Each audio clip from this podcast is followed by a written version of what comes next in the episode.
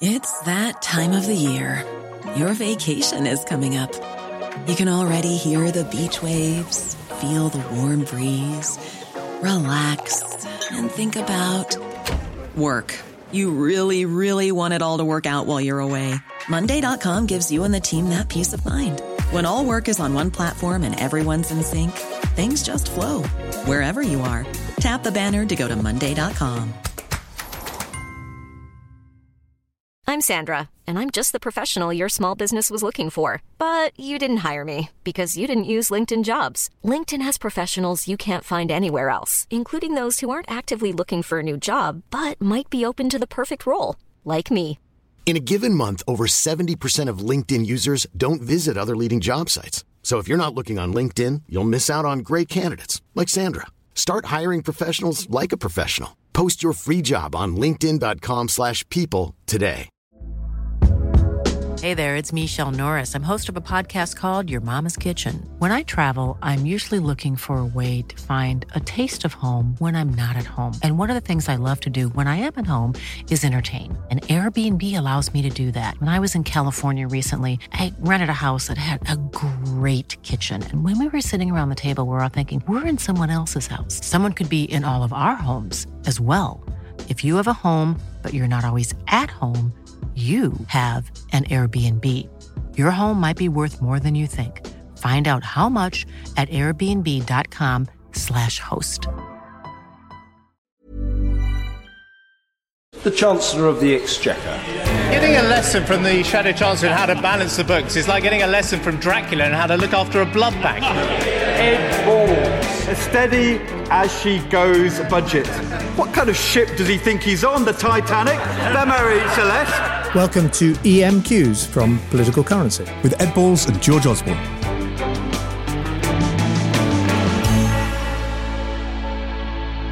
Hello and welcome to Ex Minister's Questions, EMQs, our episode dedicated to all your fantastic questions that you've sent in to George and me. We love reading them, loads of insights, feedbacks. Do keep sending them in. And I'm very pleased to say, as I hinted at in our last podcast, that we've had a question from a Matt Hancock fan. There is one in the nation. We should definitely start with that question. And by the way, thank you for all the questions and comments you've been sending in. But yes, I particularly like this question, and it was from Emma. And she asked, I wonder if there are any politicians that you think are misunderstood or unfairly criticised by the press. I've been keeping a close eye on the COVID inquiry, and while this might be an unpopular opinion, obviously not with those who voted for Matt in the jungle, he did come third after all. But I think Matt Hancock is one of the only people who's come out of it with any credibility. Perhaps I'm wrong, but from what I've read, he did a good job in difficult circumstances, and unlike some other politicians, Matt actually kept his WhatsApps. So, first of all, I will declare an interest. Matt was my chief of staff. Are you sure this question is from Emma and not from Matt from Suffolk? it's not Matt from Suffolk. I think Matt was my chief of staff, worked unbelievably hard and effectively in that role. But uh, you know, I think we're- the more we hear about the chaos of government decision making during the inquiry and the Boris Johnson premiership, by the way, the, also what was going on in the Scottish government, you know, Matt emerges as one of the few sane, sensible people in the room who has, to his great credit, during that period, the vaccine rollout. Britain was the first of the major countries to not only get the vaccine but deploy it. And then he also got a load of shit for having his WhatsApp messages all published. But it turns out he was basically the only one who kept the WhatsApp messages, and everyone else, from Nicola Sturgeon to Rishi Sunak to Boris Johnson, have deleted them. So he gets a very unfair press for doing the honest thing and keeping them.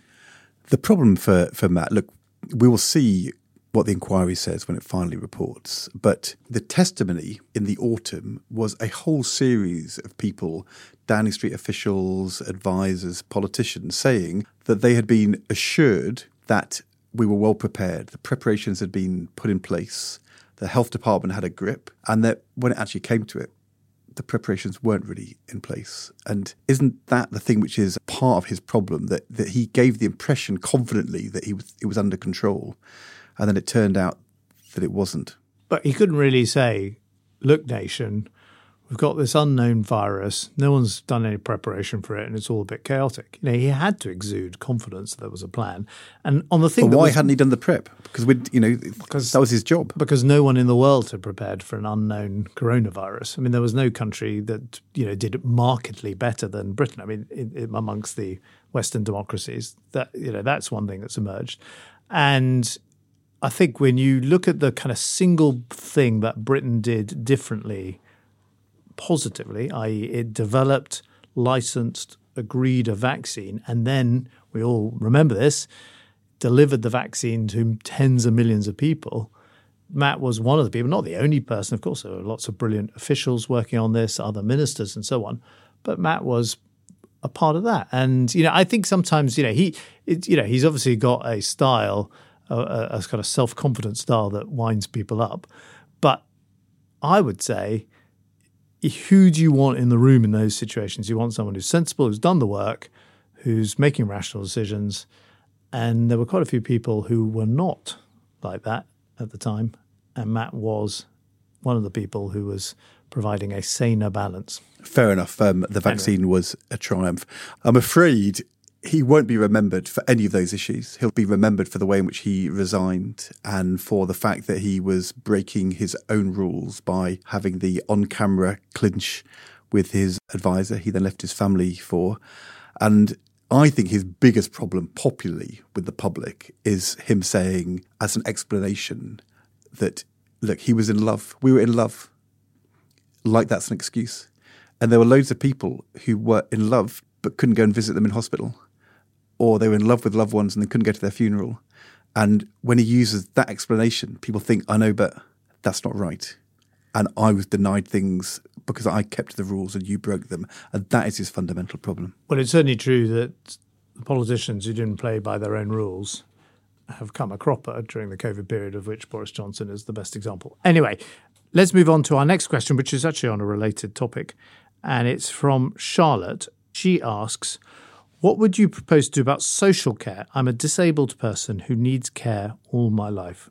It's a short question, but it's one of the biggest unanswered questions in British politics. It's true, and it's a question on which we've all failed for a very long time. And um, you know, I've seen the challenge of social care in my own life because my mum's lived in social care for a few years now.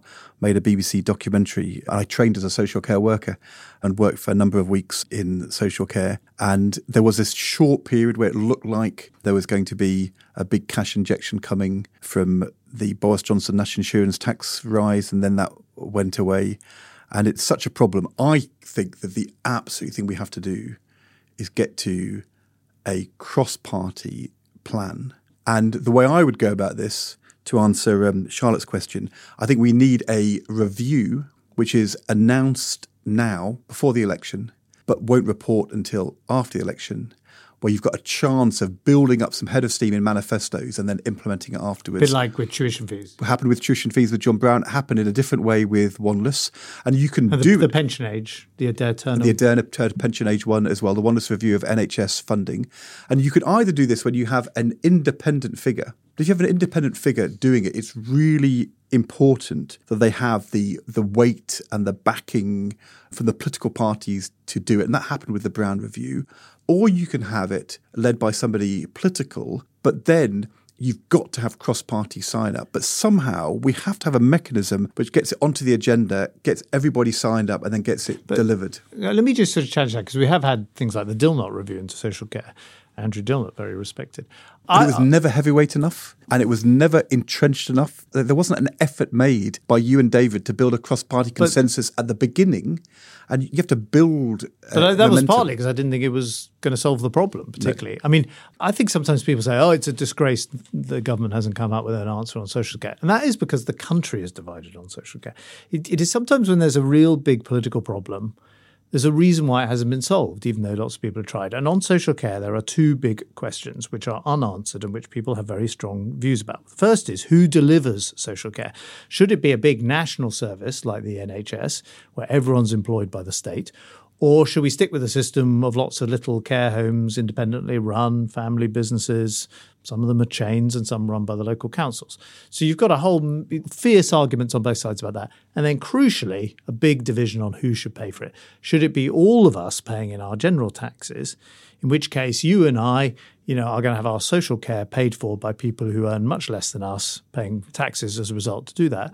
Or should people who've got some money, got their own house, be forced to sell that house to pay for their social care at the end of their lives because it's not fair to ask people who don't have a house to pay for that social care. So That's uh, right. because because you've got these big divisions, that's a reason why no one's become able to come up with a solution. Now, how it's a good question you pose, which is okay, there have been big divisions in the past on things like how you provide hospital care in Britain, but Clement Attlee built a consensus around a national health service. So you can create consensuses around difficult questions. It just hasn't happened on social care. Uh, look, but we are heading towards a massive crisis, and it's a crisis which is also undermining the National Health Service. And there is an answer to both of those points. On the who pays, we've put in place now a way of capping the individual contribution so that you don't lose your house. And I think there is a consensus around that. So we've constrained any one individual's exposure, but there is a funding need. And then on the um, on who provides it, we aren't going to nationalise this into one publicly owned national health system.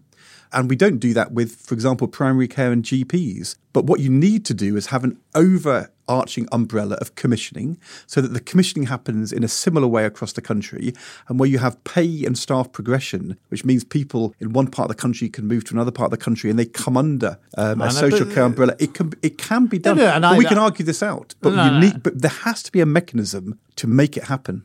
I, look, you know, I devolved social care and NHS operations in Manchester, and I think that's another way forward. But I, all I'd say is, you know, there's a when sometimes you've got big unanswered problems in politics. There's a reason for it, rather than people just assuming the politicians are stupid or they can't, you know, they can't get along with each other. There's there's some fundamental things, and as you alluded to, when the last time anyone tried to raise some money for this by increasing national insurance, Boris Johnson did this, ironically, and Rishi Sunak as chancellor everyone voted against them, and they were Boris Johnson was kicked out, and Rishi Sunak had to reverse it. Anyway, Th- There's also another thing, which is we all know about schools and we all know about the National Health Service. But social care is something which is painful, difficult, and quite a lot of us don't want to think about it until we have to. And when you're in denial about something, it's harder to get the political energy to really make it happen.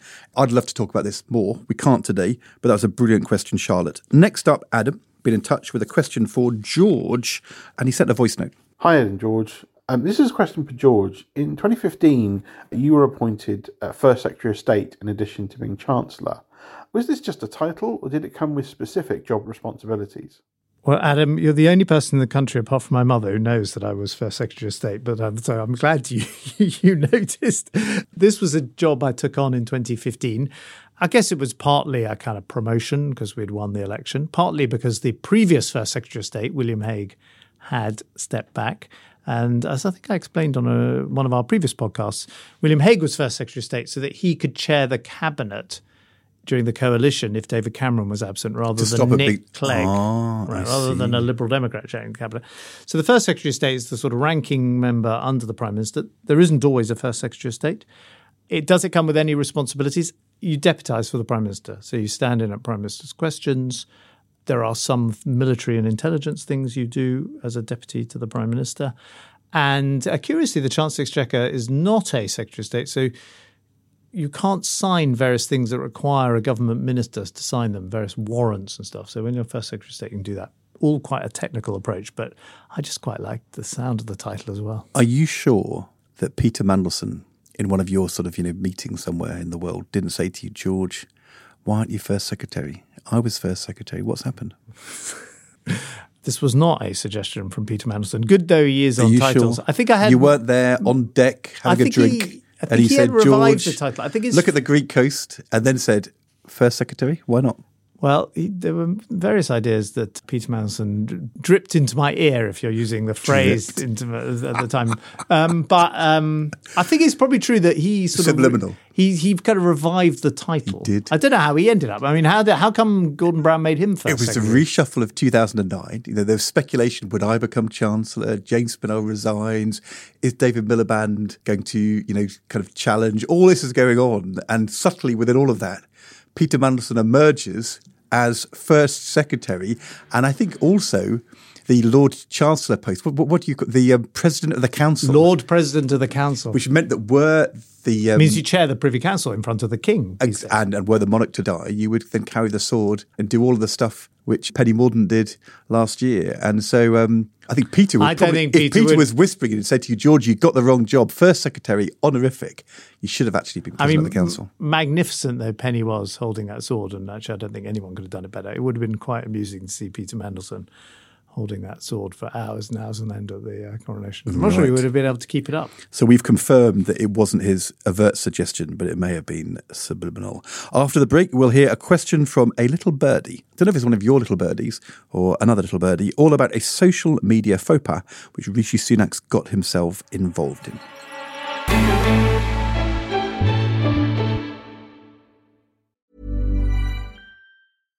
Hey, I'm Ryan Reynolds. At Mint Mobile, we like to do the opposite of what Big Wireless does. They charge you a lot, we charge you a little. So naturally, when they announced they'd be raising their prices due to inflation, we decided to deflate our prices due to not hating you. That's right. We're cutting the price of Mint Unlimited from $30 a month to just $15 a month. Give it a try at mintmobile.com slash switch. $45 upfront for three months plus taxes and fees. Promo rate for new customers for limited time. Unlimited more than 40 gigabytes per month. Slows. Full terms at mintmobile.com. I'm Sandra, and I'm just the professional your small business was looking for. But you didn't hire me because you didn't use LinkedIn jobs. LinkedIn has professionals you can't find anywhere else, including those who aren't actively looking for a new job but might be open to the perfect role, like me.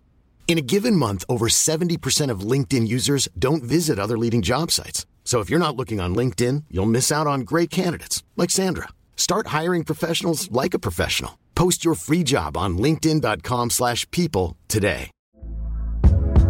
Hey there, it's Michelle Norris. I'm host of a podcast called Your Mama's Kitchen. When I travel, I'm usually looking for a way to find a taste of home when I'm not at home. And one of the things I love to do when I am at home is entertain. And Airbnb allows me to do that. When I was in California recently, I rented a house that had a great kitchen. And when we were sitting around the table, we're all thinking, we're in someone else's house. Someone could be in all of our homes as well. If you have a home, but you're not always at home, you have an Airbnb. Your home might be worth more than you think. Find out how much at airbnb.com/slash host.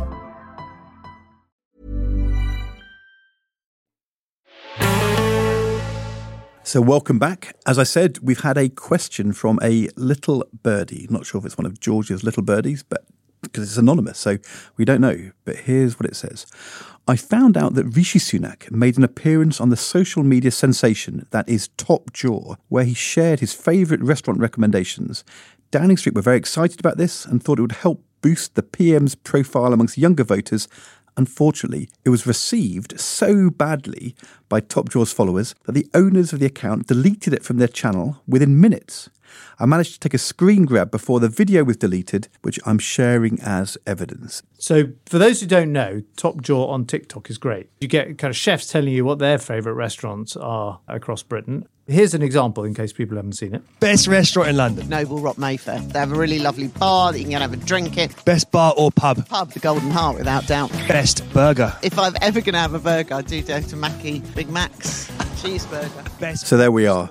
Our little birdies also sent us a question. It turns out that our anonymous source used to work in government comms, so they're obviously scarred by having to clear up after over eager digital teams had got ministers into trouble. And what our source is asking us is are there any social media mishaps that we've been involved in which, you know, can rival the Sunak disaster? Ed, have you screwed up on? Has there been a social media mess up that we should be aware of? Is there some very famous day in the year that started with a I was about to say a fuck up, but I can't say that on. Uh, the, Of course started. With, all right. Well, what, do, I- what do you call it? Fat fingers when you mistype something. I'm definitely somebody who um, has made a social media faux pas. But as a consequence, I have a day named after me, which, you know, St. George has, and so does Martin Luther King, and you don't. Social media faux pas, it's about politicians who try to use a new medium and then don't understand it and get it wrong. Do you remember in the expenses scandal, Gordon Brown did a YouTube video, this new thing called YouTube, talking about expenses, but he was told you've got to be sort of, you know, modern, relaxed about it. And so he kept smiling. Going around the country, I've been struck by the comments that are made about young people when I meet them. About what jobs. And actually, smiling about expenses wasn't really the right thing to do. Uh, the Nick Clegg, his "I'm sorry" social media video was like a disaster. Well, it was and actually lampooned it was everywhere. a party election broadcast that got lampooned on social media, and people is the fact that you you know you remember it like that is what a dis- Oh, shows that- what a that's a disaster it was. It was it actually got parodied on. And then there was also Ed Miliband going to do his um, his Russell Brand interview in the 2015 election campaign, which was probably also probably doesn't doesn't talk about that so much No. these days. Hang on a minute. Okay, before we get on to HSBC, I'm not trying to avoid the question, but do you accept my fundamental point? The NHS, yeah. The NHS. I think it's in the end, it's people stepping into new places and doing new things and not quite understanding what they're up to. But then you know everyone gets the piss taken out of them when they like well Gordon Brown with YouTube. And I remember when you know, I went on Twitter, everyone said, "Oh, this is a ridiculous gimmick," and then they become the absolute mainstream ways of communicating. What did David Cameron say? Too many twits might make a twat. Yes, and now look, you know, X has become the the place where only politicians talk to each other, and I'm sure the same is happening with TikTok. Uh, in fact, we've got a very lively TikTok account ourselves. You should check it out. It's not us doing dances, by the way. It's No. just uh, synchronized dances. Very Um, good. Whoever the little birdie was, thank you. I think Rishi Sunak shouldn't get too hard a time for trying these things out. No. Even, even if the fans of Top Jaw didn't like it. Just to say, we did get in touch with Downing Street and also Top Jaw because, look, obviously we're really keen to hear Rishi Sunak's restaurant review, and we can't quite work out why it's not still up on that social media site. So if they come back to us and tell us what happened and if it's going to appear, then we will let you know next time round. Anyway, I, I'm not sure, by the way, a food site is the right thing for a prime minister who doesn't eat. But anyway, Especially if he fasts. It's ridiculous. Anyway, on to our next question. This time, not anonymous. It's from Michael. Hello, Ed and George. Really love the show. Very interesting with some very funny stories. Could you tell me where the Chatham House rule applies and if you have ever been caught out by it? Well, Michael, it turns out, is actually the dad of Ellie, our producer, which is why he's obviously jumped to the top of the queue of our very long list of questions. But it's uh, brilliant that, he, that he's loving the show. I thought we we're weren't really supposed pleased. to reveal. uh, Aren't we under Chatham House rules? We shouldn't have revealed that, Ed. So let me tell you what Chatham House say the rule actually is. This is a think tank place in London, and the rule says when a meeting or part thereof is held under the Chatham House rule, participants are free to use the information received, but neither the identity nor the affiliation of the speaker nor that of any other participant. So you can report what's being said, but not who said it or who they said But it. it's not to. off the record. It's It's not off the record. But What's you so the difference is off the record, you're not supposed to report it. Or you can- at all. Right. On background would be you can use it, but you can't actually have any kind of quotes. I think Chatham House rules means you can say what's being said, but you can't attribute it to anybody, either who's speaking or who they're speaking it to.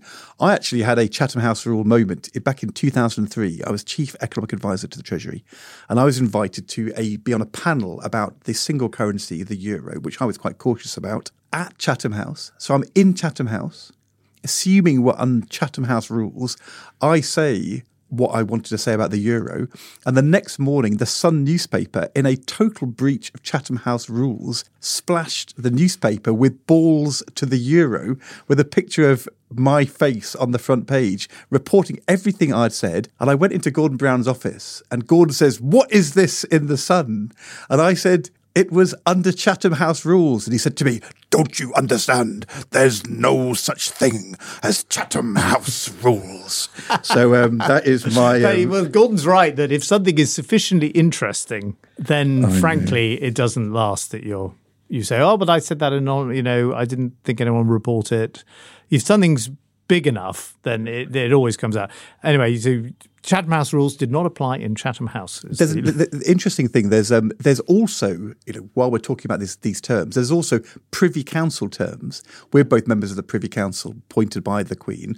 Privy Council terms means you talk in private, normally about important things, and you don't reveal any of it. It would be terrible to reveal it. And there's another one called on lobby terms. Mm. The press corps of Parliament are the lobby. And there's a thing called lobby terms. And lobby terms means that you agree in advance the terms on which you're having the conversation and then have the conversation.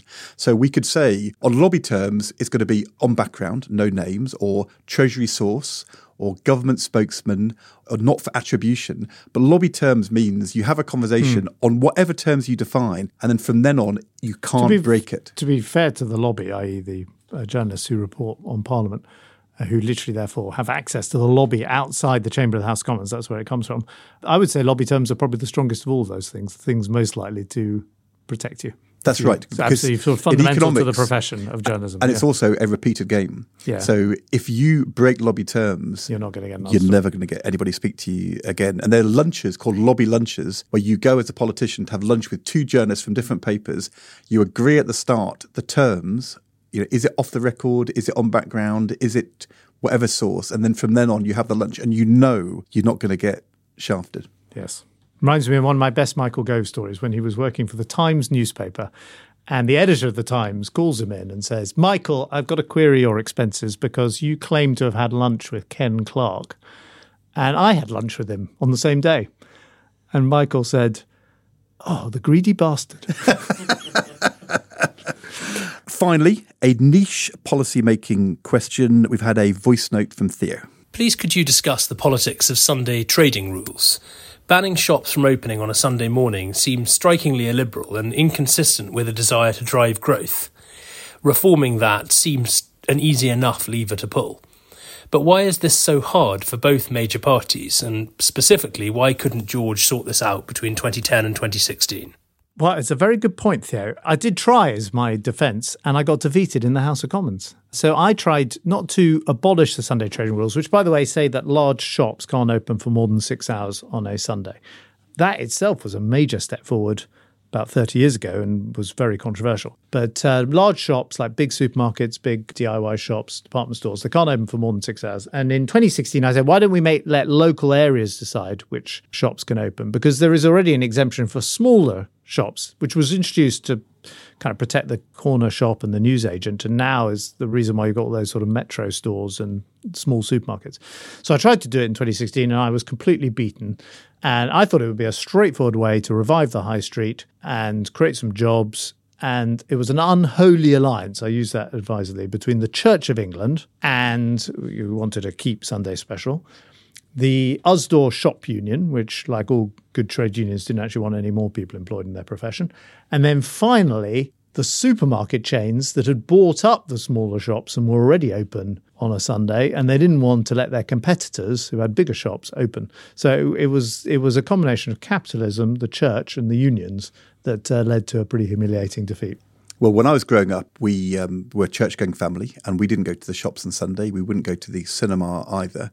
And I've grown up with the idea that Sunday is special. And I think there's always been a, a Labour tradition about not just protecting working people and having a day off, but also the sort of religious or Methodist, nonconformist traditions as well as Church of England about keeping Sunday protected. I left the Financial Times to work for Gordon Brown and Tony Blair in 1994, and I arrived, and they were in offices. They'd just been moved to Seven Millbank, which is a long way away from Parliament. And I had this office. I was actually sharing with a young researcher called Yvette Cooper, which is a different story. And we had no phone in the office, and we didn't get a phone for a year. And it was really annoying. Why were the offices, why had they been moved, Blair and Brown, down to the, the edge of the parliamentary estate, actually outside the parliamentary estate, also had places with no telephones? And the answer was because of Sunday trading. In 1994, there was a Sunday Trading Act which went through. Blair and Brown voted for it. And the whip who was in charge of the Labour side was a Welsh MP called Ray Powell, who was fervently against Sunday trading. And he couldn't understand how these young whippersnappers were voting with the government. And so they were punished. They were banished to these new No offices phone. with no telephones for a year, all because Ray Powell was so furious about them supporting Sunday trading. So, you know, deep roots.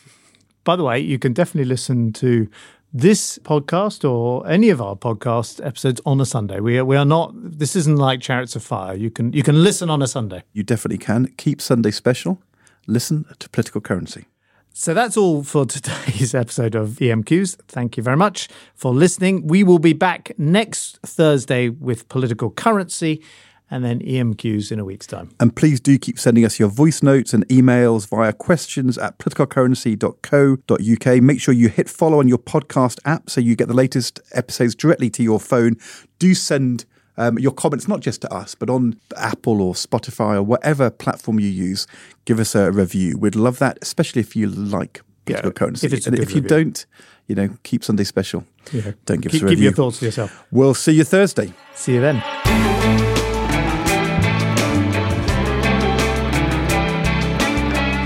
Thanks for listening to Political Currency. This has been a Persephonica production.